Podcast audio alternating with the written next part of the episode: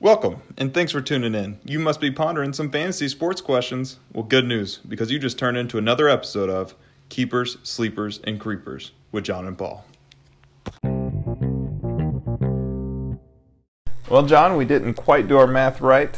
Not that we really tried. We've been so into baseball and all the benefits and the rewards that we were reaping there. But, you know, the preview didn't get there, but we want to preview the whole thing before the season starts. So we're going to bring it with every division in a special episode, except the North divisions that we've done so far tonight. Yeah, we fell pretty behind on our information, but we still want to see if we can get enough of the information for most of the drafts that are going to be happening this weekend. So hopefully we'll be able to cover everybody that we find important. We might not go into every team's detail as much, but I think we'll cover most of the fantasy landscape anyway. Yeah, and even more so than maybe drafts this late, we're giving you some trading advice, since me and you love trades, and that's kind of the gist of our show. We're so trade-heavy and trade ideas, so yes, you know, last-second deals, if you're kind of leaning one way towards a player, we'll hopefully confirm it. So what we're going to do is a division special where we go through the NFC, AFC, East, West, and South, highlight a keeper, sleeper, and creeper from that division in a special preview episode before the season gets started. So, John, where are we starting? NFC or AFC? I mean, it doesn't really matter to me. I'm looking at AFC right now, so let's do it. AFC. All right. So you've tuned into an episode of Keeper, Sleeper, and Creeper where we're doing a preview special, like we said, for the NFL fantasy football season coming up. Keepers being people that we believe in, we like their ADP, go ahead, draft them. I think they're solid for you all season long. Sleepers being people ADP is a little bit too low, and you should draft them a little bit higher before everybody else catches wind of them. And Creeper are people that are a little bit too high and you should stay away from and go elsewhere at that round. So hopefully we'll help you out there or help you get a trade going. So, John, within the AFC, which division are we sticking with first? How does East sound? Are you interested in the East? Yeah, let's do the East. To be honest, home of the Patriots. Least favorite. Home of the Patriots. Yeah.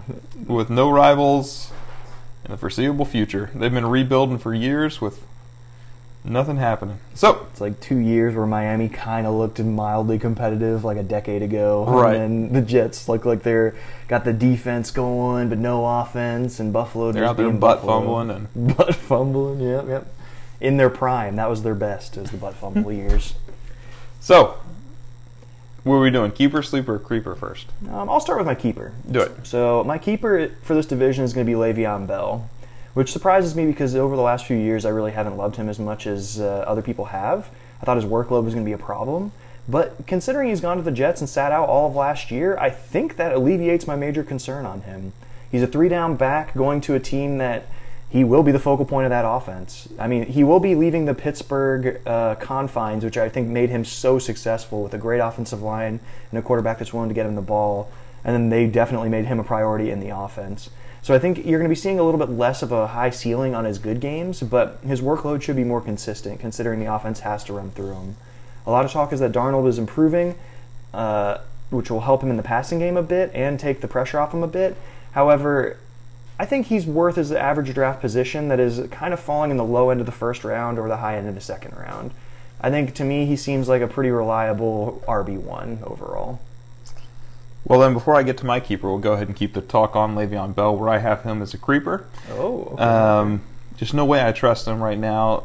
Yeah, he got the year off on those legs, but those legs still got a lot of miles on them. And I don't really care about the year off. He's going to be so rusty coming into this season, and it wouldn't be a thing if Russ hasn't proven to bite him in the butt in the past. But in 2017, he started the season off to a paltry 3.4 yards per carry after sitting out the whole training camp. So, you know, time off doesn't benefit Le'Veon Bell too much, and what's really sad about Le'Veon Bell is I think he was such a product of the system, and James Conner kind of proved that. Really picked up right where Le'Veon Bell left off, and that's the name of the game. It's all about the trenches. I mean, next man up can do it as long as they're in game-ready shape and they've learned the offense, so that's what James Conner did. Le'Veon Bell is now going to the Jets, who have nowhere near the offense, especially offensive line that the Pittsburgh Pirates. Pittsburgh Steelers had. Baseball's always on my mind. Yeah. And Gase is notorious for not only utilizing his main running back well, but conflicting with them, which he's already done on the offseason. So especially now that Gase is saying that to start the season, to get Le'Veon Bell back into game-ready shape mentally and everything, he's going to start the season with a committee between Le'Veon Bell and Ty Montgomery. No, I'm not doing that. I don't want anybody that's going to committee Ty Montgomery with Le'Veon Bell. I just think, I mean, hearing that is concerning, but in my opinion, we know who Ty Montgomery is. He's just an acceptable third down back with receiving upside. I'm just saying that proves that I know who Adam Gase is, which is a bad coach, and that's a bad team. And Le'Veon Bell isn't with the Pittsburgh Steelers. I mean, I would hope he's not that bad, because how are you going to give him carries in comparison to Le'Veon Bell? I don't know.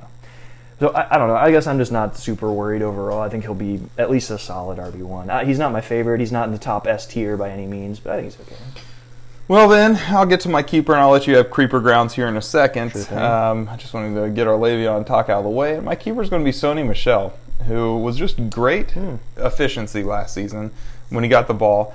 And, you know, the biggest concern is his knee. And especially when they go out and draft another running back, you think, well, is there, you know, some story about his knee? But he has looked so good in the preseason shots that I've seen. Very sharp cuts. Knee looks very healthy.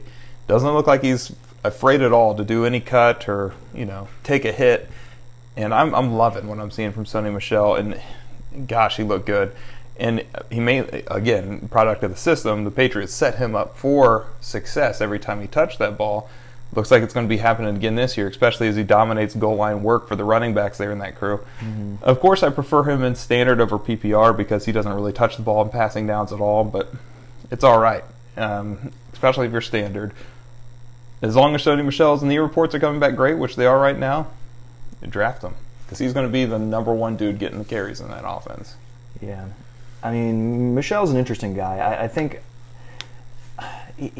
his draft position is fine with where he's at in general. I'm not thrilled about him because of the knee problems that he's had consistently and the depth within the running back core for New England, but he is the number one guy in an offense that will run the ball a lot with a good offensive line. That's three things that are very hard to argue with, and he's a goal line back in an offense that typically gets to the goal line a lot. He might lead the league in rushing touchdowns this year, and I wouldn't be surprised at all. Right. All things considered. He isn't great in PPR leagues, but yeah, I'm with you. I think I pick it up. Yeah. I mean, at 50, I'm keeping him there. That sounds good. I mean, to be honest, do you really think about him in a nutshell? Is he really that much different than Fournette from a one-dimensional guy on a run-first team? Because I know a lot of people hear Tom Brady and think passing, but they don't really have the weapons anymore to continually air it out all game long. Yeah. So they should be a run-first team if they want to be effective at winning this season. So I don't see a lot of difference there, and his draft position's lower than that, so I feel it. Cool. Then who are you creeping on since I stole creeper talk? I'm creeping on Robbie Anderson, New York Jets wide receiver. Like you were saying, Adam Gase offense, which is a slow-paced offense. That's what everybody's been saying with the way he runs it in Miami. Not a lot of snaps. And, I mean, that may help Darnold play better in a slower-paced offense, being a young quarterback. It might give him a little more confidence. But Robbie Anderson's one of these all-or-nothing receivers, and I hate all-or-nothing receivers. Yeah. Last season, he had 8 games under 6 fantasy points, and then 4 games over 12. So we're looking at, for the majority of the season, he basically is not giving you meaningful contributions to help you from a fantasy aspect. Plus, they acquired Jamison Crowder from Washington, who isn't a stud by any means. Mm-hmm. But he had 50 catches last year when he was pretty much the number one receiver for Robbie Anderson for the majority of the season. Right. I mean, Darnold should be improving theoretically from a lot of this, and that might improve his upside slightly. But considering that's kind of how he is, at 55 in the draft, a boom or bust pick like that on a bad offense that shouldn't be an air-it-out offense with the acquisition of Le'Veon Bell, I don't know if he actually equates to being worth that much in the draft. If you can get him closer to like the 7th, 8th round, that's where I'm feeling a little more interested. But I think most people will take him earlier than that.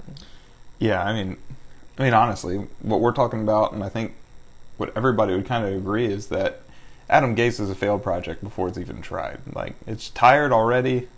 I'm tired of it, kind of. I mean, he basically ran the GM out of the town. So the team he's playing with is what the GM he didn't agree with. Right. So that's not a great sign either. Right. And he didn't do too good job developing Tannehill, but here we are. They're going to give it a go in New York, and I guess does it even matter because who cares? It's been New England's division for so long, and I guess that's why Keeper and Sleeper, the two, you know, bona fide positions of our podcast both belong to the Patriots. And when I go sleeper, I'm going Josh Gordon. And it's just because his ceiling is insane compared to his ADP. And, I mean, you look at Edelman's ADP, and he's going around wide receiver 10. And then you look at Gordon's, he's going around wide receiver 30. That's insane. Because if Gordon plays healthy and stays away from Mary Jane, I mean, he's going to outproduce Edelman. I don't, my heart, 100%. Oh, yes. He got in sync with, you know, after he got in sync with Brady at the end of last season, he started to look really, really good. I think his floor was like 50 yards, and he was going over 100, and it was looking nice. Then he got, you know, taken out of the game. And, you know, he handled it well, I thought, with the tweets, encouraging the Patriots. He didn't shy away from it and everything. I don't know. I have no faith in the guy when it comes to staying clean. Yeah. I hope he does for his sake. But fantasy-wise, I'm taking the risk on him down, you know, at 70-ish, around there. Yeah. Especially if him and Brady kept throwing on the offseason. It seemed like he is just completely bought into this Patriots way of doing things. And if he wasn't, Belichick wouldn't have him back. I mean, he was a legit wide receiver one when he was real young. Mm-hmm. If he keeps it together, he's still a freak athlete. I mean, where he's going at wide receiver 30, come on. I think where he's at, I couldn't be happier to get him. Mm-hmm. Because right about when I see him in the draft boards, it starts to get a little bit more shaky from really high potential, like breakout players in the middle of the rounds like that. And he is clearly that. Mm-hmm. You get yourself a wideout one if he stays on the field. I'm not confident at all that he does. Mm-hmm. But I think at that point, the risk is worth it. Right. Plain and simple. Yeah. I mean, he's going around like Sterling Shepard. And if somebody picks, you know... I mean, Sterling Shepard has opportunity, but what will his explosion look like in comparison to Josh Gordon's? We're not even talking about the same caliber of player. No. Like, we're talking about, well, if Sterling Shepard works out, he's an okay wideout too. If Gordon works out, we're talking about him with Devontae Adams up there in the first round level production. DeAndre Hopkins, because that's what he was doing in Cleveland when he was on the field. Right. I don't know if he'll give you that even if he stays on the field just because it's not the Patriots' way of doing things. They will be a run-first team. Yeah, I don't put him up there. I mean, he's got the talent to be up there. It's just not the Patriots' way kind of thing. They're like Spurs ran team. I mean, a little bit. They spread the ball around a lot. Yeah. I mean, that's kind of Brady's thing. But man, there's so many checkdowns. But I do like him a lot. That's why he's my sleeper. I mean, if he could stay clean on the season, you've got yourself a deal. For sure. Who's your sleeper? I'm going to go with Devin Singletary, surprisingly. Ranked at 69 right now. The landscape has changed a lot involved with the trade of LeSean McCoy, and a lot of people's draft stocks are flying everywhere right now. So it's kind of hard to get a feel on where people are ranked and where people think they're going to be. Mm-hmm. Singletary has intrigue for me at 69. The offensive line for Buffalo looks better than what it was last season. It's rated at right now at Pro Football Focus 19th. Which is putting them a little bit more on the low-ish end, but not miserable.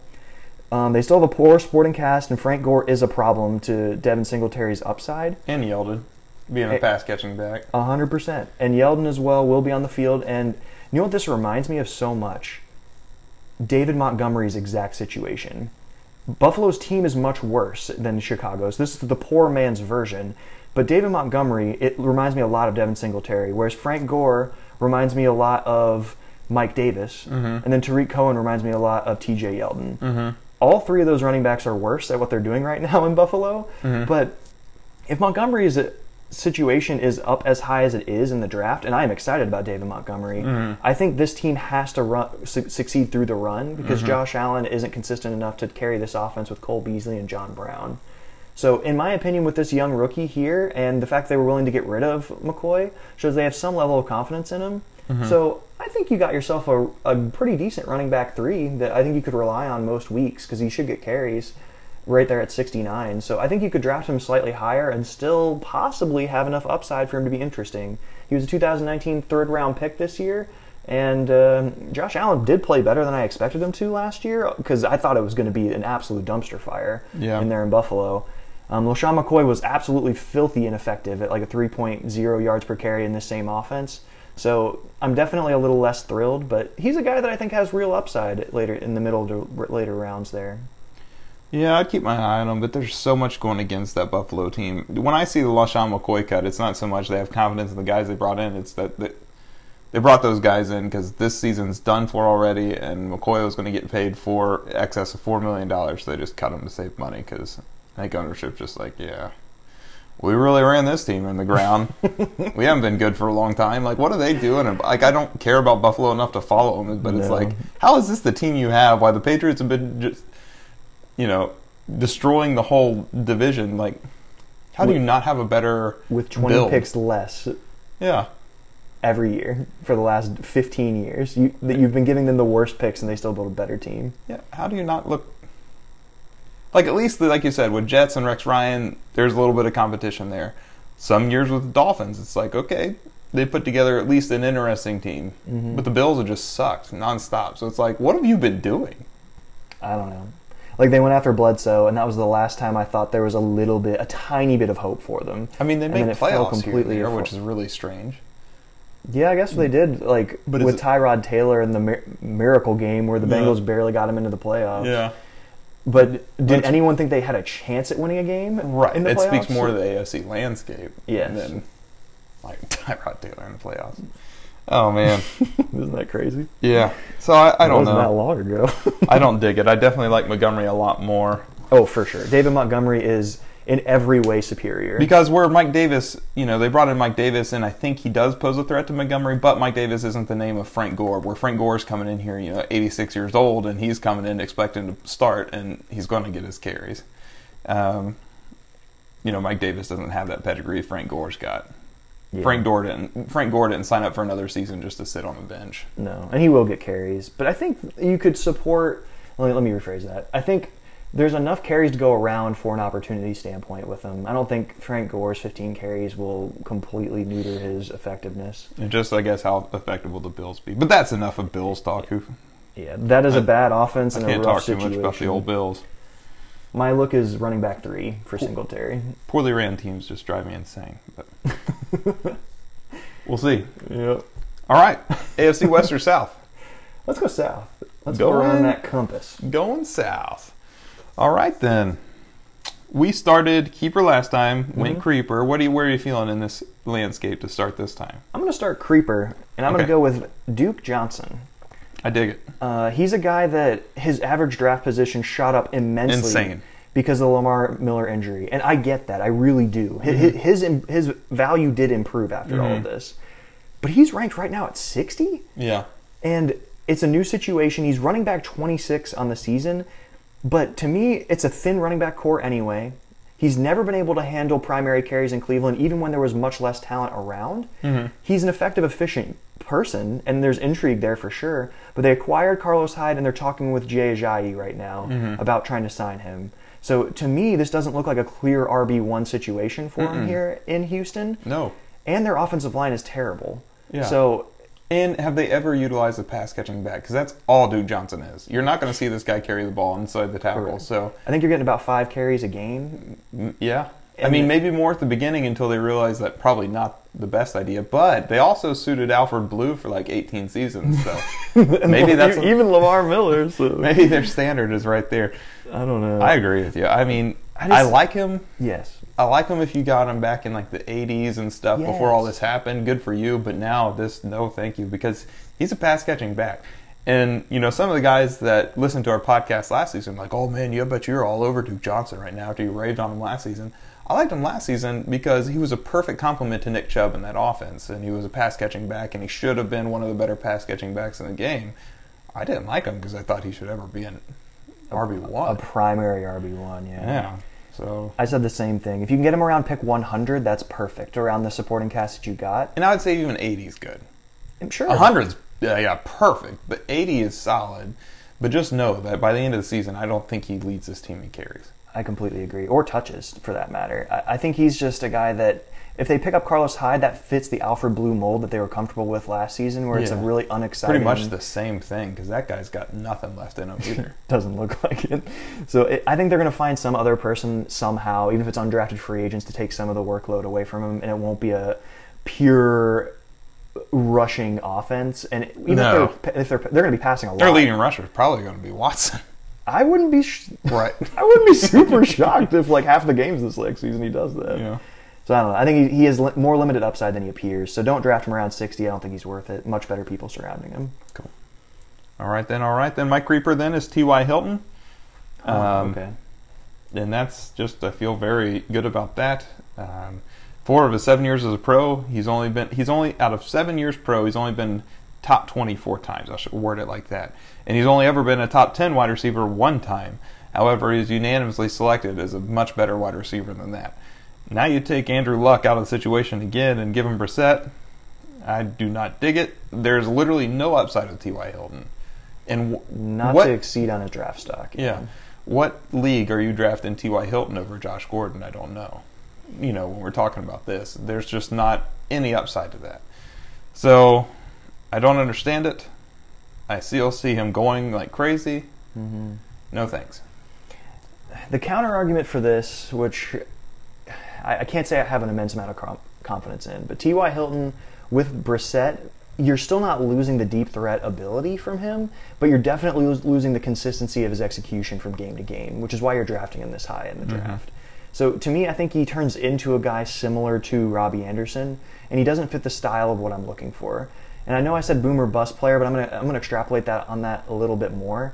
What I'm talking about is a boom or bust player will be good enough to help you really dramatically increase your chances of winning games they play well, but they also lose you games as well when they don't play well because their floor is so low on a game-to-game basis. And to me, the inconsistency of having those players in your lineup equal an equivalent loss-to-win area. So if you're not playing those, if you're playing those in key positions like wideout 1 or 2 mm-hmm. or running back 1 or 2, you lose out. If you can play them in the flex, that's where you can get value because the floor of other players is about as low as those players. But I agree with you. That's the definition of boom or bust. I love it. I know what you're saying there. But when I think boom or bust, I think Tyreek Hill, right? Because he actually can win you a week straight up. Nobody else on the team needs to really play. He goes insane. Yes. But I would like to call these people pop or bust. Because I don't think Robbie Anderson and Sam Darnold or T.Y. Hilton and Brissett are enough to actually really win you a week, ever. Even with a fantastic week. Maybe they break away from 1 touchdown, but it's not like Robbie Anderson, 2 touchdowns and 180 yards, like with Sam Darnold and that Jets team, no. I really like that. Pop or bust. Because there's a lot of those players, and I hate them. Yeah. Like the pop or bust, like the Deshaun Jacksons from last year or something. Where Tyreek, you can warrant, because he goes off frequently enough that it's... And the booms, I don't like that. Like you said, I'm the same way. The booms are so lucrative that mm-hmm. you can't even make an argument that it's not worth it, mm-hmm. having them in your lineup every week. But like you said, investing high draft capital or even middle rounds draft capital on some guy that might get you, if you're lucky, 2 touchdowns and 80 yards mm-hmm. at best, and you're like, ooh, that was amazing. Yeah. But then the next 4 weeks, he's under 30 yards. You can just cut him for replacement level. Yes. Yeah. Well, cool. Did you say your creeper yet? I did, Duke Johnson. Yeah. Duke Johnson. Well, then let's go sleeper. Just because we've been on the Colts a little bit, and it's not a fun enough team to come back to now without Andrew Luck. But it's a little uninteresting. So my sleeper is going to be Jack Doyle, actually. Whoa. Yeah. I did not see that coming. Okay. I didn't think anybody would. I just think he's solid in a year that tight end's kind of interesting. It's not necessarily bad, and it's not necessarily very good. It's just solid all around. I don't think you draft Jack Doyle by any means, but don't be surprised if he's a great weak filler, and he even competes with somebody like Austin Hooper this season. He out-snapped, when he came back from injury last season, he out-snapped Ebron by 84, so he pretty much was tight end 1 for this team post-injury last season. Didn't get the touchdowns Ebron got last season, but I don't think Ebron gets those touchdowns this season at all. So unbelievably efficient from touchdowns, there's no way he repeats. Right. I don't think that's happening, and Jack Doyle was already... taking the snaps away from Ebron. So I'm feeling like Jack Doyle is actually going to be tight end 1 again this season, especially because when you rewind back to when Brissett was the quarterback of this team, Jack Doyle caught more balls than T.Y. Hilton from Jacob Brissett, 23 more. So I think we may have a favorite target right there. Maybe he just leans on tight ends, and Ebron does value from that, but I kind of like Jack Doyle in this situation. And I think this is definitely going to be with a more, two-way quarterback. I think tight ends are going to benefit, and I think Jack Doyle may be streaming value quarterback for you, tight end. I like it. Wow, yeah. I see a lot of accuracy in that. He's been a very good tight end when he's been healthy. You hate to hear that if you drafted T.Y. Hilton, that Jack Doyle caught 23 more balls than T.Y. Hilton did back when the situation existed. Yeah. Oh, yeah, you don't like that. I'm gonna go with a guy that's a little brighter future maybe than T.Y. Hilton this season, and I'm gonna say that even from a guy that's ranked 77 right now, and that's gonna be Dede Westbrook. He had 717 yards last season and 5 touchdowns with, in my opinion, a clearly worse quarterback. I think he's a clear upgrade this year with Foles adding to this offense. And I think there are other guys that have some intrigue in the wide receiver core, but this guy really seems to be stepping up as the clear number one. He's number one on the depth chart right now, and I think he played pretty consistently last season when he was given a chance.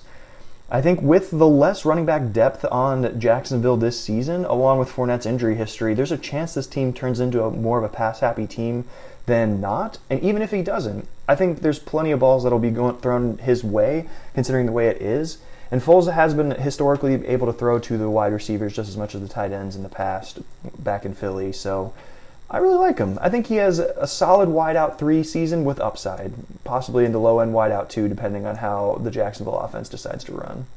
That's interesting. Another name wide receiver-wise to keep a lookout for. I think it's going to be these two guys in Jacksonville, one being Dede Westbrook, the other being Marquise Lee. I think those two guys, when it comes to receiving the ball down in Jacksonville, are leaps and bounds above anybody else, especially because Marquise Lee, when he was healthy, was looking awesome. So keep an eye on him. I think Nick Foles is going to run a much better offense. It's not that he's a much better passer, but he's a much better game manager than Bortles, so that does prevent more scoring, lead to more scoring for this team. So there is a lot more intrigue with Foles leading this team. With that being said, I'm going to go ahead and do my keeper so we can stay on Jacksonville. Sure. And literally until a few days ago, even though me and you made a trade on the offseason in our keeper league, Keenan Allen for Leonard Fournette. Mm-hmm. At the time, I was thinking this is more, I only like this because I want to do this trade.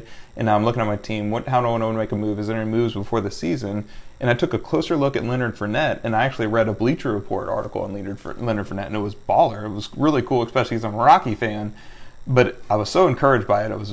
It was a very good read. So Leonard Fournette, just to sum it up for you guys, got so ticked at himself last season because he was like, this is the worst year I've ever had in football. I didn't really care about the season. I hurt my team. I hurt myself. He was so mad at himself. And Coughlin called him lazy and selfish. And after he got off the phone with Coughlin, he called his old LSU strength coach, a guy named Ben something I can't pronounce.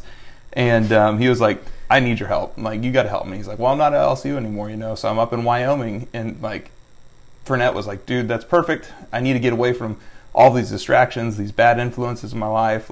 I'm coming to Wyoming, and we're going to do a Rocky-style training. So he went up into Wyoming where it was 20 degrees the whole time. He's doing crawling stuff, Rocky training, drops his weight from 247 to 228, and he said he's feeling better than he ever has in his life, and he's just going to tear it up this season. So Jacksonville must believe in that because they did nothing really they got a I think they drafted another running back, but nothing seriously to replace him. The volume will be there. And if he's that ticked and, objectively, we got to say, well, he did take a much more serious look on this season. So hamstring injury behind him. Now I am starting to really like Leonard Fournette and all this. And I know that Bleacher Report is one thing, but I'd like the stats, and I like to see the weight cut down big time. And keeping in mind that this guy is one of the true workhorses of the game when he is healthy, not only is he running in between the tackles effectively, although you can argue effectively, yards per carry is not really there. Can he now, though, since their passing looks a little bit more legitimate with Foles? I think he can be more consistent in between the tackles, and keep in mind that he is their pass-catching back as well. The opportunity is 100% there. Yeah. And the thing that I like about him more than anything is volume. Right. And if there's any reason to think he's going to be more effective from an efficiency standpoint, then you start looking at him in regards to one of the better volume-based running backs from a consistent RB1 that you can get in fantasy football. Mm-hmm. The main thing is injuries with him, but like you said, all the reports, everything I've heard this entire season from the very beginning of training camp to the end, about once a week I hear something about Fournette talking about how serious he is this year, how he's admitting that he wasn't serious last season about his play, mm-hmm. and him truly admitting and embracing the fact that I need to be better. Mm-hmm. That is encouraging. I'm not 100% sold because words are words. I'm not sold, but man, you like to see a guy in that position approaching the season where, you know, other people in that position are like holding out and dumb reports that you're hearing from. It's like it's like to see one guy own up and take pride in his profession somewhat after and punching Buffalo Bills people on the sideline and stuff last season. Yes.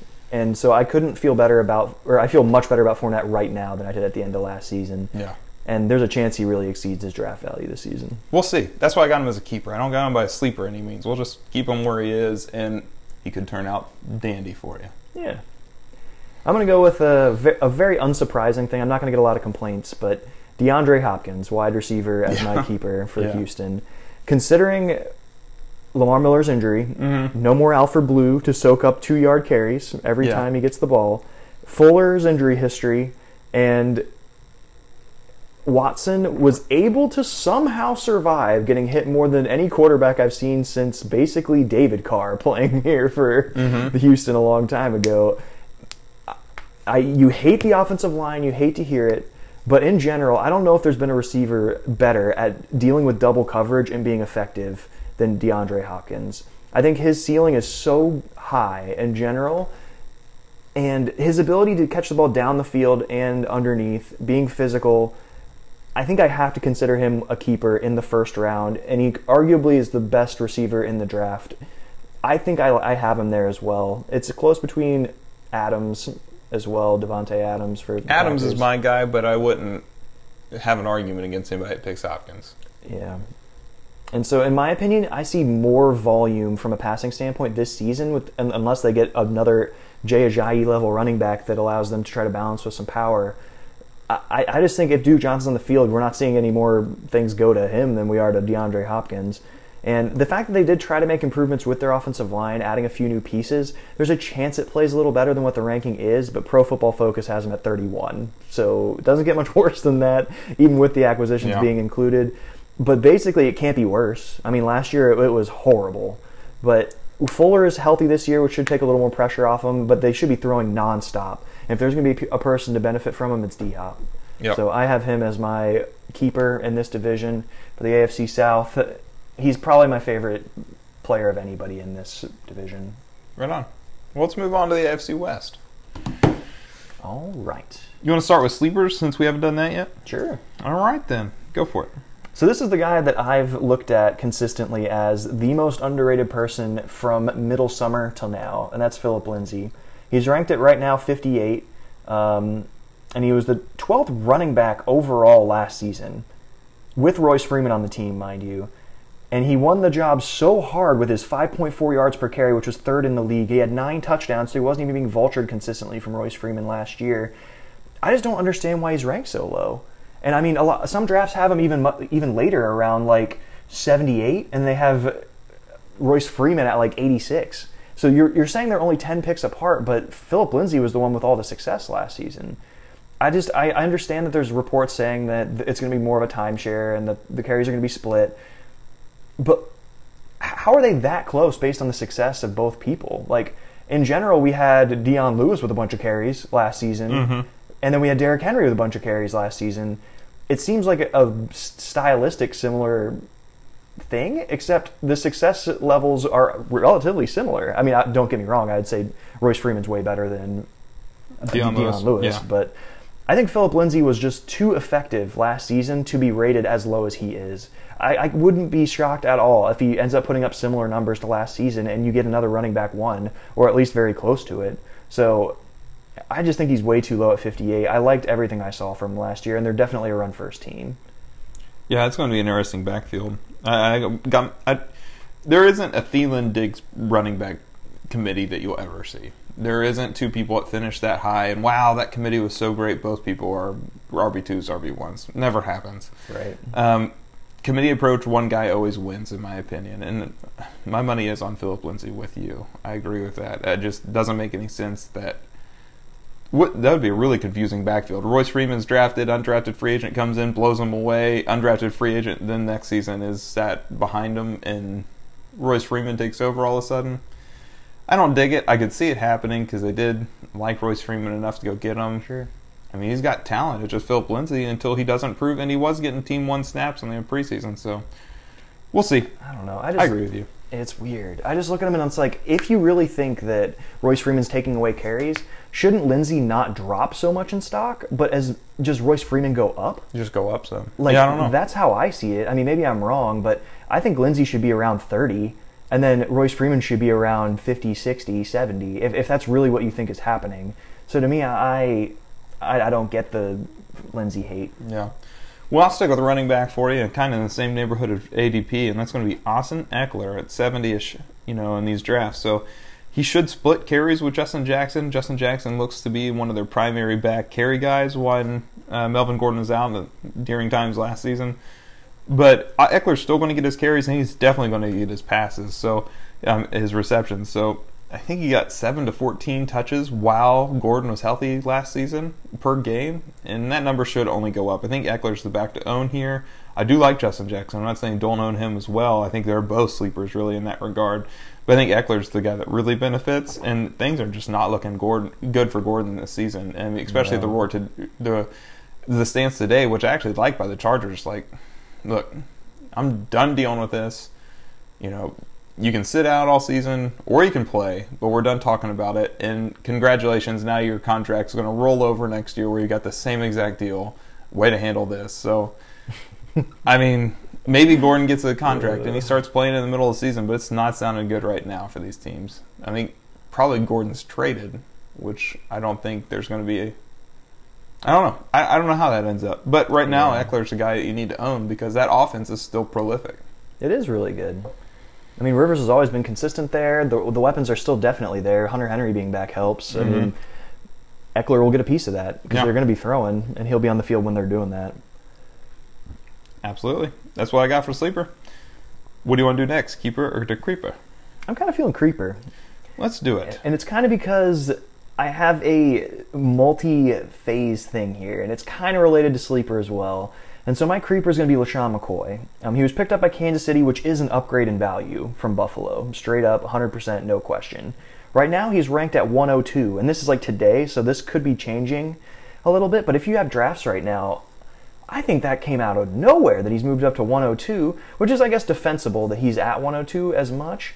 But because he's going to a team like you mentioned earlier when you were mentioning this to me that this happened, and I looked into this some more. I mean, he's going back with Andy Reid, who he had a lot of his success with, but I thought Damian Williams was such a good player last year for the Chiefs. He averaged 5.1 yards per carry, and it had a strong finish last season, but Damian Williams' draft value when this news came out dropped him so much.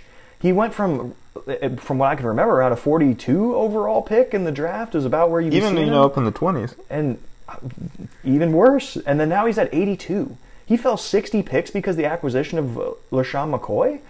That blows me away. I mean, I think Damian Williams still owns the starting job even when LeSean McCoy dresses up, and so he had 3.2 yards per carry last season, which is so far below his career average that I don't understand how people could look at him and think he's definitely as explosive as he used to be. I understand Buffalo has a lot to do with that, but also his age doesn't help either. He's almost near the running back cliff for age, and he's played a long time, had a lot of carries this season. So to me, I think Damian Williams needs to be moved back up in the drafts. I thought he was way too high at 26, but 82 is way too low as well. Yeah, enjoy him there. So LeSean McCoy at 102 I think is also a little too high. I would rather have him at like 120. But if you draft him at 102, mostly just understand that he's probably not the guy that's going to be starting in my mind. Yeah, I agree with you. He does have an interesting position, though, because if Damian Williams start to falter at all and McCoy gets Reid's offense back underneath his belt, there's a lot of points to be had in Kansas City. Yeah, he may be the favorite to get the goal line stuff. It's interesting, but I agree with you. He doesn't go there, and I all of a sudden really like him. I still see him as a, Byron Leftwich is an offensive coordinator now. Isn't that crazy? You shouldn't be that far behind him in age, so. Yeah, probably not, actually. McCoy's best is behind him for sure. Yeah. Well, then my creeper will stay with Kansas City, and it's Pat Mahomes, and that's easy for me. Yeah, and easy for you? Absolutely it is. Really? Regression is inevitable, and the last time a QB1 is repeated in succession between two seasons is all the way back in 2003 and 2004 at Dante Culpepper. They never repeat. his touchdown ratio was insane last season. Yes. Completely unsustainable. Going up in the 40s, that's way too high. Projections from a guy named Sean Corner, which are really interesting to listen to on his podcast. Very legit stuff, very convincing, and has him at 14 fewer touchdowns than last season. And this is a year where there's so many quarterbacks all over the place. It's just crazy to take Pat Mahomes this high, in my opinion. So, if you want a guy that, if you want to go against stats and say that, you know, back 15 seasons ago, when the last time a QB1 repeated, Pat Mahomes was going to do it now, go ahead and do it. And I'll just keep enjoying taking the running backs from you. That blows my mind. I mean, I have Patrick Mahomes as a keeper just because I think he's the best quarterback in the game. I completely agree with you on the strategy of drafting a quarterback early this year is difficult to warrant. And so I think he's maybe the only one that's worth drafting over everyone else.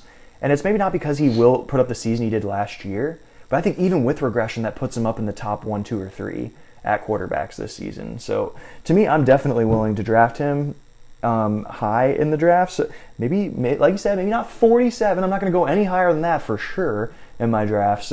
But if you can get him around 60, like 55, I feel like you can warrant that, all things considered. But if you miss him, I'm not looking at any of the other quarterbacks and taking him anywhere near.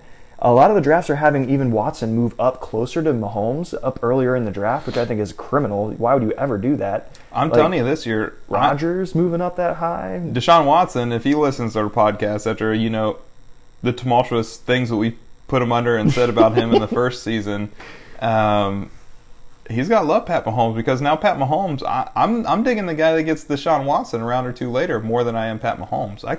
I could easily see Deshaun Watson putting up a better fantasy year than Pat Mahomes this year. Bold statements. Absolutely. Somebody's got to be QB1, and stats tell us, history tells us, probably not going to be Pat Mahomes because they don't repeat. I guess. I don't know. If there's a guy that's going to do it, I'm looking at Mahomes and saying, yep. But Watson, I agree with you. I mean, I guess with his rushing, too, that helps his value a lot, and they're going to throw a ton in Houston this season. Absolutely. So, I mean, maybe volume's enough, even with the interceptions and sacks, if he stays healthy. Yeah. All right. So he was your keeper. So you did your keeper. Yep. Did you do your creeper? Yep. I'm all done. I'll do my keeper then. And I'm going to stick with the Chargers for the offensive put-out, because I think they have a great offense still, and even better than last season. And my keeper's actually going to be Mike Williams at around 60. Okay. Yeah, I think that's so solid. With Tyrell Williams out and Mike Williams getting the show at wide receiver too. I know Hunter Henry is back, but when you look at catches, the tight end really steals catches from the running back and vice versa. The running back and tight end kind of have a diverse, direct relationship of who gets the receptions there. Not so much stealing from the wide receiver as much. So I don't think that hurts Mike Williams as much as Tyrell Williams leaving helps Mike Williams.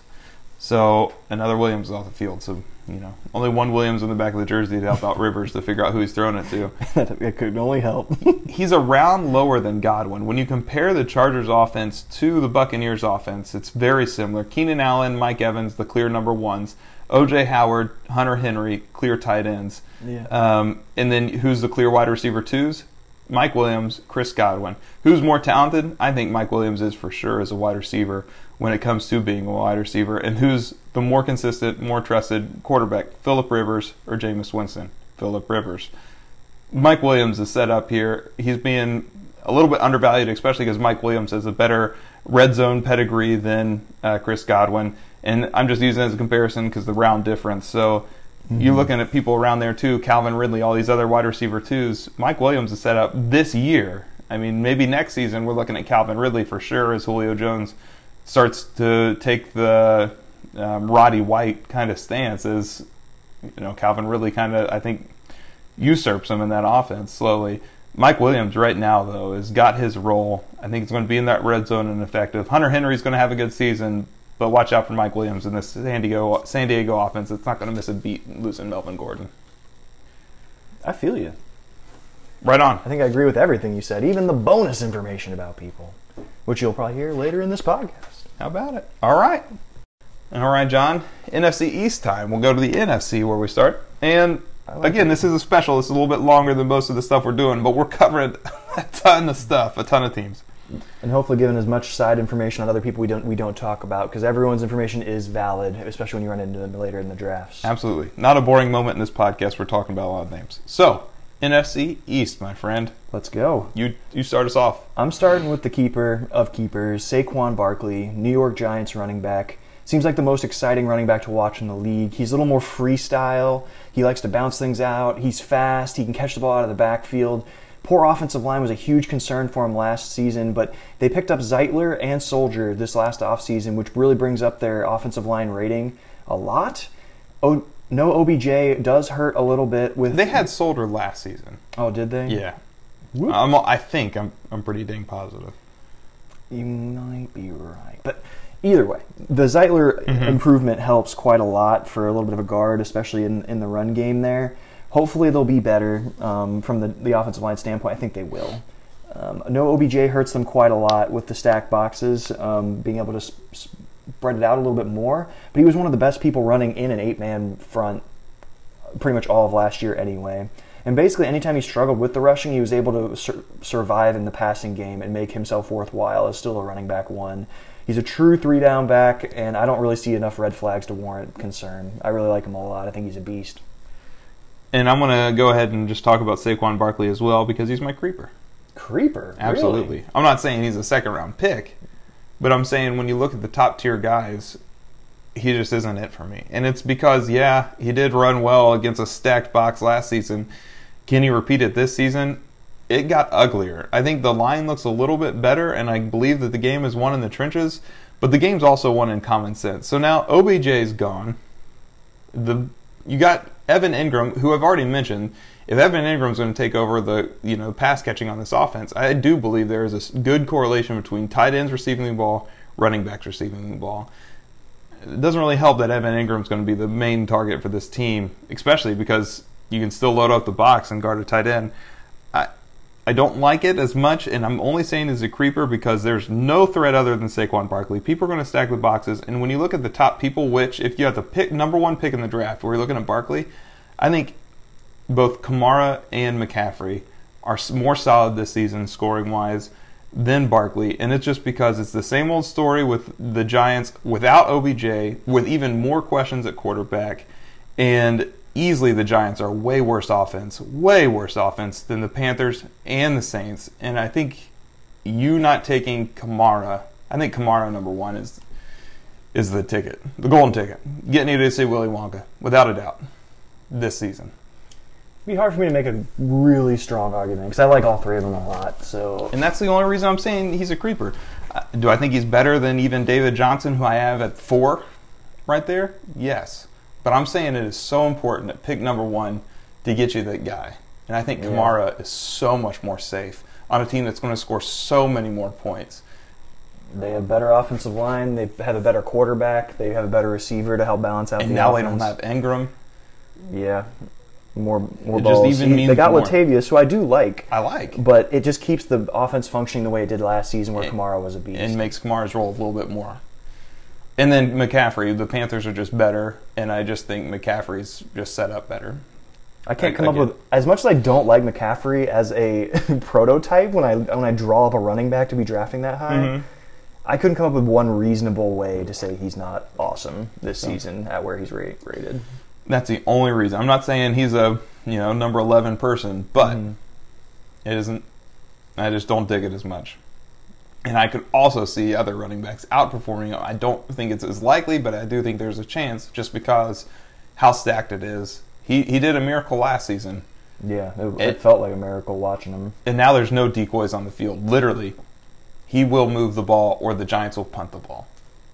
Yeah, at least until Golden Tate gets out there where they actually have a couple of people that have historically caught some balls. See, and that's another thing. It's different. I don't even want to take away much more time because I know we're trying to get this podcast out there with meaningful stuff. I don't like Sterling Shepard at all this season because when Golden Tate's on the field, Sterling Shepard will no longer be in the slot. You look at his numbers when he's not in the slot, garbage. Absolutely. He, much like Nelson Aguilar, you take him out of the slot, might as well not have him on the field. Doesn't produce. Golden Tate will be in the slot. So that kind of hurts both those people because you don't want Golden Tate because I don't think even when he's playing in the slot with Eli Manning or whoever, I don't think he's going to produce worth a draft pick. And then when you take Sterling, because he's missing 4 weeks, and then even when he's back, I don't know if it's that good. And you take Sterling Shepard where he's at right now, you get 4 weeks of high volume, but then he's out of the slot. It's not going to work well. So just hold on there. I wouldn't draft him either, but whatever. Okay. Yeah. All right, let's move on from the Giants. We talked about the only person worthwhile. I will agree. He's on a whole new tier. I'll add my creeper then. Let's go with my creeper. Do it. Just to keep it all even. So, and then I'll go keeper after that. Yeah. I'll go Dak Prescott, quarterback, ranked 90 right now. And in this incredibly deep quarterback class, he seems like a guy that isn't as well-rounded as a two-way threat as what people might think. He only had 5 games last season over 250 yards passing, which isn't a lot. He only had 2 games with 3 touchdowns or more, and only 4 games where he rushed for over 30 yards. The key with him is he had 6 rushing touchdowns, which to me that seems a little bit fluky. I mean, he is more apt to get 6 rushing touchdowns than a lot of other people. Like, he does scramble, but I don't think he's as good at it as other people think. So considering his draft value is up in the top 10 rounds, I feel like that's way too much for a guy that doesn't have a lot of upside. If he's only really had a couple of games where he's thrown for a lot of yards and a couple of games where he ran for a lot of yards, and I mean, a lot's a little aggressive to say 30 yards is a lot at quarterback. I feel like Aaron Rodgers had a couple of games over 30 yards and no one looks at him as a scrambler. So, I don't know. Ezekiel Elliott's going to steal some of those rushing touchdowns this year for sure.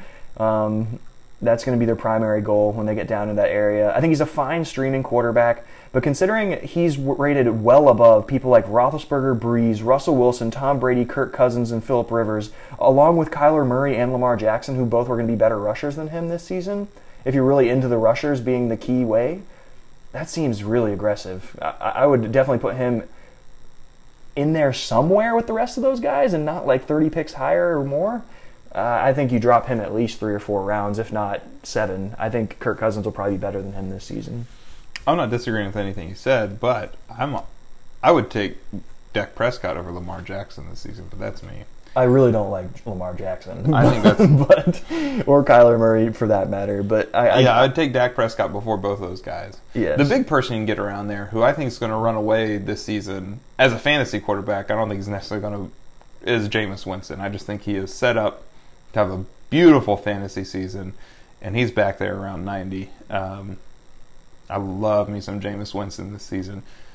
Not Aaron's comes and fix everything. Aaron's comes and helps a lot, but they also got a very cakey schedule when it comes to pass defenses. So buckle in and enjoy the touchdowns. So anyways, creeper then for me, I'm going to go Zach Ertz, and I'm not going to explain much.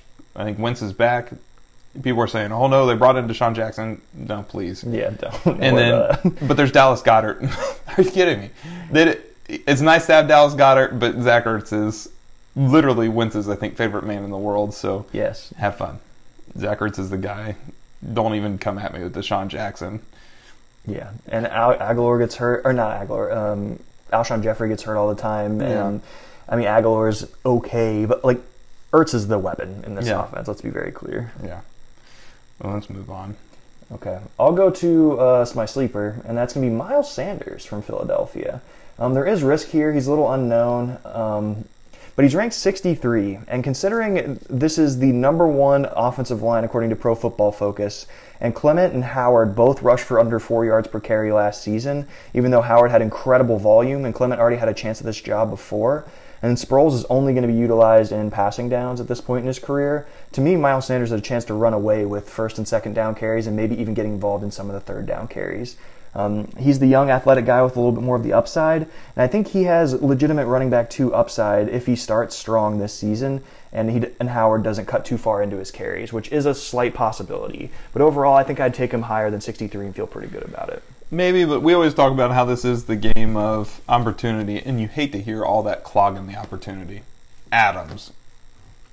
All these Brando people. It's like, what are you doing? Do you need that many running backs? You wouldn't think so. That are not when your receivers are that thin. It's like, oh my gosh, there's another C+ tier running back. We need to bring him into our team. We're dressing 8 of them, I know, but if we get 9, it'll be good. All right. Like, okay. I don't know. Jordan Howard does have some intrigue. If he doesn't I mean, the years before last, he just did not fit that offense last season. At all. If he reverts back to the Howard that was really good at running in between the tackles, it'd be hard to usurp him kind of in that offense. It's going to be interesting. I'm excited to watch that Eagles offense. I think they're going to be a great running team. From a team rushing yard standpoint, the question will be who wins the job. My money's on Sanders, but, I mean, you can make an argument for Howard. Yeah. I think Clement and Sproles and Adams are all a little bit teared down on that. And Smallwood and... so many people. Surprised they didn't bring in McCoy. But, yeah.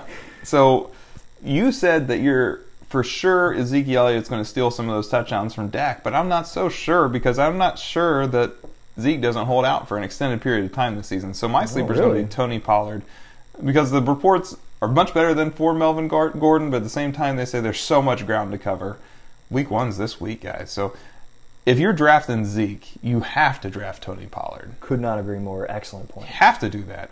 And then if somebody isn't taking Tony Pollard, don't just wait for the guy that has Zeke to take Tony Pollard. Go ahead and take him. I wish I would have done it a little bit more aggressively probably in my leagues because he gets that spot. He's not, you know, he doesn't profile so much as the three down back, but they are treating him that way. While Zeke's been sitting out, he has gotten every first team snap for running back. So they're thinking he's taking everything, and I think that's why Dak's up there a little bit is because if Zeke sits out, I think there's going to be a little bit more like goal line opportunities for him getting rushing touchdowns. A little bit interesting. I'm not disagreeing with you about that, Dak, but I'm saying Tony Pollard, though, at 144 around there, things aren't sounding good in the camp with Zeke. So if you got Zeke and you didn't draft Tony Pollard, that was a boo-boo. I think it's just a very risky move to assume that he's definitely going to get the job and play week one, even though all the reports are like, I don't know for sure. Take the insurance policy. Right. It's cheap. And have you looked at your guy Zeke? Because... not the most readable guy. True. Very questionable, dude. Very questionable. Tony Pollard could really, really pay dividends at 144. I do definitely agree. Taking Tony Pollard before I'm taking LeSean McCoy at 102. Arguably any handcuff at this point. He's not a handcuff right now. He's the guy. Yeah. Why didn't I take him higher? I don't know. I can't come up with an argument. I wish I would have. I went with Henderson from the Rams instead of going with a guy that could have actually played week one for sure. I don't know. Yeah. That's all right. What you going to do? Cool. We're good there. Yeah. West or south? I'm feeling south. Going south again. I like it. Staying south. Well, then I'm just going to start this one, and I'm going to say my keeper is Alvin Kamara. And you go. There's no need in explaining that. Yeah, he's excellent. Okay. Especially in PPR leagues, he's probably the best number one pick, period. In standard, I'm taking him. It don't even matter. In standard, he's there. In PPR, he's a guarantee, I think. I'm going to go with Michael Thomas. New Orleans wide receiver stay on the same team. First in catches last season, 125, 1,405 yards, 9 touchdowns. Consistent with the quarterback, proven downfield weapon in the passing game. Only Alvin Kamara looks like he has any spot guaranteed to him in this offense. If you're worried about Cook, I think you're worried about the wrong people. So I think he's a guy that is as safe as they come. And if you can get him early on in the second round, or even in the end of the first, if you don't like individual players near that, I don't think that's bad at all. I don't think you're going to be burned on him, period. Cool. I don't think there's much to elaborate there. I love Michael Thomas. Good. Perfect. However, we probably have different sleepers and creepers. Where do you want to go next in this journey? Let's go sleeper. All right. Is that because you really got somebody you want to talk about? Kind of. But you should go first. So let's keep the pattern going. All right. My sleeper, Curtis Samuel. And that's because he's at 82, DJ Moore's at 57, and I'm thinking that Curtis Samuel has a better season than DJ Moore. And that's my only argument. Not that I really like Curtis Samuel, but it doesn't make any sense to draft him behind DJ Moore. Why do I think that? Because last season, while they're both on the field after DJ Moore was elected starter, Curtis Samuel led the target share and had more consistent production than DJ Moore. DJ Moore is going to be drawing cornerback one coverage. And Curtis Samuel's used all around the field, slot, outside, and maybe even some rushes this season. So it just makes more sense if you want a wide receiver for the Carolina Panthers to wait an extra round and get Samuel instead of going after DJ Moore. Although DJ Moore's got great talent, don't like him as a wide receiver one in this offense. Sure. I like them both. And I think Samuel is the better value, so I agree with that. Cool. I'm going to go with Ridley, Calvin Ridley. So I don't think you're going to disagree with me too much based on what you were talking about before. I just look at Atlanta and I see no Tevin Coleman, injury-prone Freeman, second year in the league, rookie receivers usually struggle, but even when he struggled, he had 10 touchdowns and 821 yards last year. It was just all bundled together. Like, he had huge games, and then he would disappear for a bit. So I think what you see from people developing in the league is more consistency. Yeah. So being a number two receiver in this offense, I think when I'm saying with Tevin Coleman and Freeman injury-prone, means that they're going to be heading much more to a pass-style offense to help make sure that Freeman stays healthy. Because Ito Smith is not going to be a guy that balances the offense very well if those guys get hurt. Yeah. So I think we're seeing more passing this season from Atlanta, and I could see a really true argument that he could be in the tier with Cooks and Diggs because he has that much talent. And Julio is clearly the wideout one, I think, still. But I think this is the season where it becomes a debate next season on who is the true wideout one in this offense. That's what I'm saying, the Roddy White kind of transition. Exactly. Yeah, I agree with you because he's got something Chris Godwin no longer has, and that's dirt catter out there in Atlanta. So yeah. He's really going to benefit from that. Hopefully Devonta Freeman doesn't have the kind of season he had with Dirk Ketter a couple years ago. So hopefully not. Yeah, we'll see. Then we'll move on to Creeper, and the reason why it's just a whole bunch of Carolina talk for me. I wouldn't really take Curtis Samuel, although I like him more than DJ Moore, and that's only because I don't like the quarterback of Carolina really at all anymore. Probably taking Dak Prescott over Cam Newton now. You tell me Newton has never been able to throw. It looks so pitiful with some of his misses. Now he has off-season shoulder surgery. Oh, and also one of the things you like about him is that he's really good at running the ball. Mid-foot sprain in the last preseason game he plays in, and it's questionable. Rivera's saying, "Oh, he's definitely going to play," but we saw Russell Wilson also say, "Oh, he's definitely going to play," but he was lower body injury and. Rushes are already on the decline. Just look at the stats. Cam is running less and less and less. Russell, he's a couple years behind Russell. Russell, lower body injury, running less and less and less. He's becoming pretty much a one-dimensional quarterback now, just scrambling to save his life. And you got to hate that Cam Newton was the third worst deep ball thrower in the league last year. He can't throw the ball downfield. You like when he has big targets to hit. Greg Olson's the only one he's got, and he's as old as they come in the NFL now. Curtis Samuel's 5'11". DJ Moore's not any taller.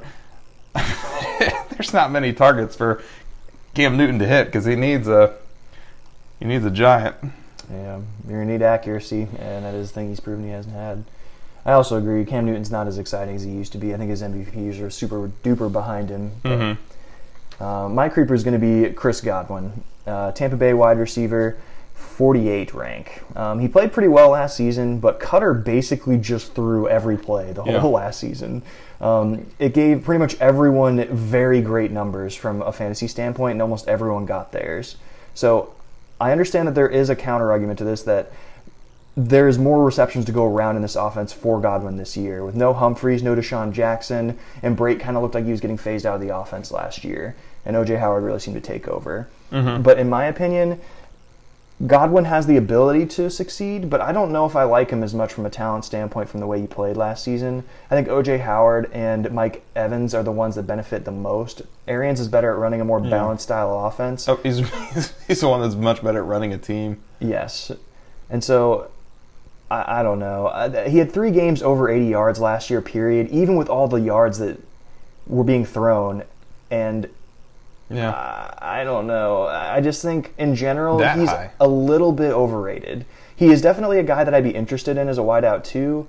But he's more of the one I would wait longer to get later in the draft and hope he's still around. I wouldn't target him, and I think he's being slightly overrated. I think Calvin Ridley should be drafted higher than Chris Godwin. For sure. I agree. Then I think Mike Williams as well. And I think all those guys are like the same person, kind of. Yeah. With Calvin Ridley being the A grade, Mike Williams being B, and Godwin being C.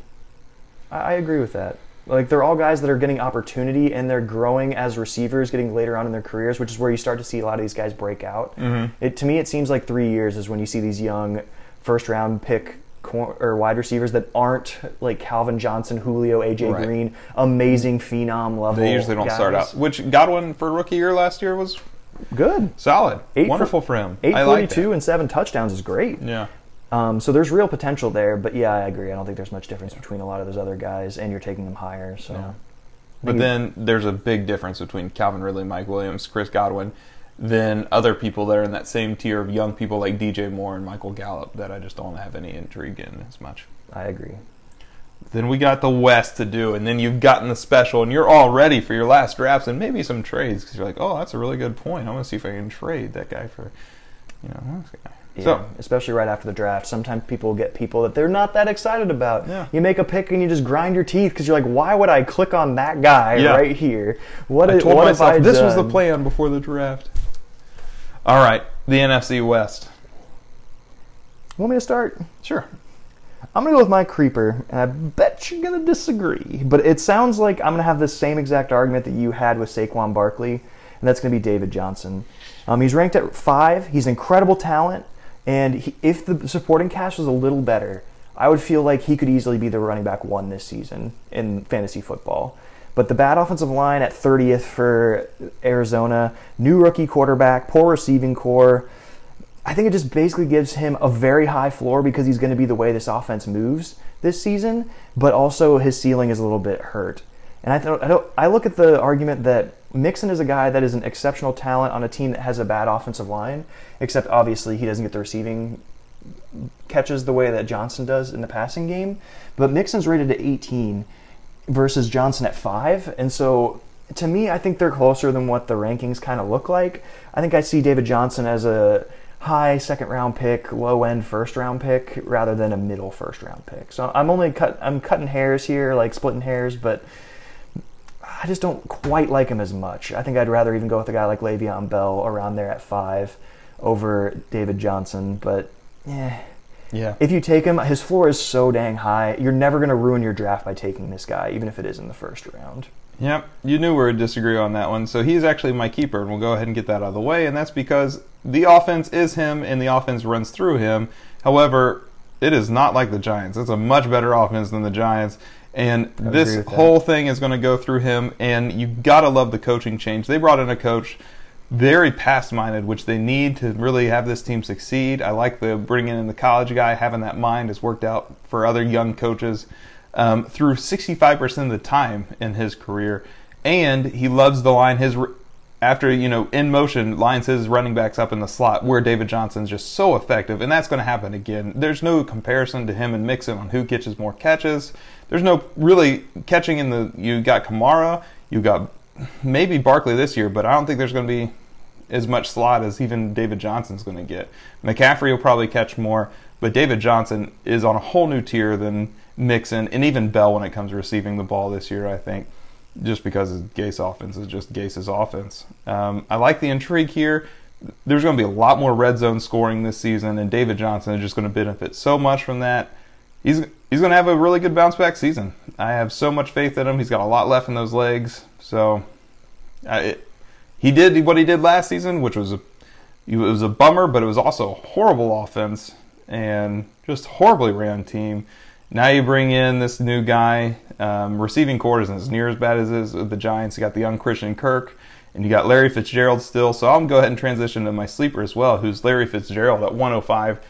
Absolutely crazy. He's only 1 year removed from being a top 10 wide receiver at 36. I don't know if he can repeat. I doubt it. Not banking on that. But you're talking about a guy that still managed 69 targets last season and one of the worst called offenses I've ever seen. Truly.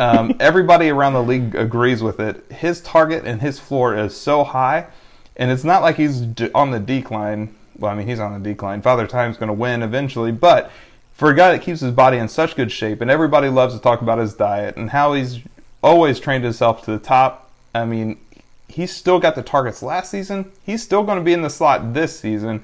And Larry Fitzgerald with Kyler Murray, who is already kind of connecting, they say, a lot in preseason. I think it translates to the field this year. And this whole team is going to be rejuvenated under the new coach. And I think this offense fits what Arizona needs to do to have a good offense this season so perfectly that I hope it pans out because there will be a lot of fantasy points to be had in Arizona in comparison to last season. I agree with everything around the surrounding information. Yeah. I think their offense will definitely be better. They have way more talent to keep an eye on. Like Kyler Murray's way more intriguing than Rosen would ever dream of being last season. David Johnson will be a beneficiary of that, and also Larry Fitzgerald will receive more passes in space instead of just getting capitalized and keyed on. No interest in there, and there was no way to spread the field downfield and make create space for them. So I would agree with that. My sleeper is going to be Tevin Coleman, though. San Francisco rookie running back, or not rookie, San Francisco running back ranked at 62. He's played with Kyle Shanahan in Atlanta extensively, and they were very good there when he was running that offense. Jerick McKinnon injury in this preseason really opens up more opportunity for him to take over, where he might even become a three-down back. Breida and Mostert were like pretty competitive last season in this San Francisco offense, but I think Tevin Coleman's certainly on a different level of consistency and trust, as well as probably just general talent. Yeah. I think he runs away with this job, and this offense has more upside than people probably give them credit for. Last season, this offense worked well under Kyle Shanahan, even with being hit by a train of injuries. Yeah, I've never seen a team get blown away like that. Garoppolo, McKinnon, most of the receivers were hurt at least at some point during the season. They were down to like their last guy, Breida, and he's dressed in questionable and playing on bad hamstrings and still somehow finding a way to be effective. Right. This year we have almost all of them healthy except for McKinnon, so Kittle's amazing in this offense to add another threat to open up some of that space. I just think Tevin Coleman is a very high floor guy for being at 62 in this draft. Yeah. And I like San Francisco's offense more than most people do, so I gotta mention him, give him a shout out. He's one of my favorite middle round running backs. I like Tevin Coleman a lot, absolutely. I do like Breida now too, that Jerick McKinnon's done for the year. I think Breida does provide some value because although Shanahan does love Tevin Coleman, he was the only guy that can make a committee work. Where I talked about earlier, Thielen and Diggs, Freeman and Coleman does kind of qualify there. They're both guys you want to address, so I do think Breida's got some intrigue too. But I love Coleman. He had a really good yards per carry last year, too. He was pretty good. Yeah, he's super quick. Well, this gets us down to our last category of people. The final keepers of the NFC. Or I guess it was my keeper, I should say, for the NFC West. Final creeper. We're reversed, since we both talked about David Johnson. Oh, okay. You want to go first? You want me to go first? How about you get the creeper out so I can end on a high note with the keeper? All right, let's do it. Uh-oh, I wonder if you got a... I wonder if he's the same person, though. Could easily be. Ooh, that'd be interesting. My creeper is going to be Chris Carson. Nope. Okay. I agree with you on that. 24? It's overall. Insane. You know what this guy reminds me of? Zach Stacy. You know how Zach Stacy ended up? Had a great year, high volume, effective. It was a run-first offense. He looked like he was going to be a hoss again. And they're like, wait, we could just run a better running back and gets benched. Yeah. So here he is, Chris Carson going at 24 overall right now. Just people falling in love with the dude. And he did have a good season last season. Everybody's like, well, the Seahawks love to run. If you go back and watch the Seahawks when they started 0-4, they didn't know their identity last season. They didn't know they're going to be running the ball that much. Correct. And Mike Davis was there. Chris Carson was there. And Rashad Penny was overweight. And it's like, what's going on with this offense? Oh, we are going to be running first team. Oh, we're going to run the ball like crazy, and we're going to win. And they ended up having a pretty good second half of the season. But to begin the season, it's not like, oh, we're going to run like crazy. No, they were kind of lost out there. Chris Carson, injury-prone, knee cleaned up on the offseason, and please remember that Rashad Penny was drafted in the first round, and he's an athletic freak when he isn't overweight. You look at his pro day and everything. They drafted him to be the guy. Yeah. So now this team knows they're a run-first team, and everybody in the league knows Seattle's going to be very much a run-first team. A run-first team is not going to keep a guy in the field that isn't running the ball well. Chris Carson, a run-first team's running back, who only has a one-year pretty much sample size, because the year before that was that injury that he had a couple games and broke his leg. You know you're a run-first team. If Rashad Penny, who I do think outproduces Chris Carson pretty much with every touch this season. When the Seahawks start to see that, I think Rashad Penny becomes the guy. I mean, Chris Carson's 24. I get that. He looked good last season, sure. Rashad Penny's a better back. I mean, they thought so when they set up their whole team. And it's like, to me, it was Carson was ready to play last season while Penny wasn't. So that's why he got the opportunity. He played well in that opportunity. He looks valid. He'll get carries. But you really want to put your, like, possibly second-round pick on Chris Carson? That is only, like, 5 picks in front of or behind Mixon? Yeah. Who I think is on a whole new level of reliable. Mixon is on a whole new level of Chris Carson. So to me, him even being close to that is unbelievable to me. Yeah. I think all the receivers in the area, I pretty much think every draft pick. The tight ends are way better investments at that point in the draft. Over 24. That's insane. Back at the 40s to begin it all, I'm like, that's legit. Yeah. That looks right. Because they are run first and maybe he keeps it, and that's fine. And even if he doesn't, there might be enough volume to sustain at 40s. Him at flex area for value, even if Penny wins the job and is excellent. I think there's a chance. And I think he does. I really do. I don't think Chris Carson is that good. And like I said, this isn't all Seattle, the last decade run first team. I mean, run first in the sense that Russell Wilson likes to run more than he likes to throw, and they had Marshawn Lynch. Mm-hmm. But last season, they did not come into the season saying, we're going to hand the ball off a ton. It became the team they were. They were throwing, and then they couldn't block. Like, their offensive line can't pass block. So they're like, well, let's simplify. Let's just run the football. Yeah. And then they were able to get an actual offensive strategy together that way. So this year, everybody, the Seahawks identity, when they talk about the Seahawks, they're the #1 run-first team in the whole league. Chris Carson doesn't run well. The first round draft pick is getting the ball. And when Rashad Penny now is back to goal weight, and I mean, he's an athletic freak, even above weight. He was looking okay at times last season. Yeah. This season, he seemed to mature a ton from the reports you've read. I'm digging Rashad Penny. Back in the around 90.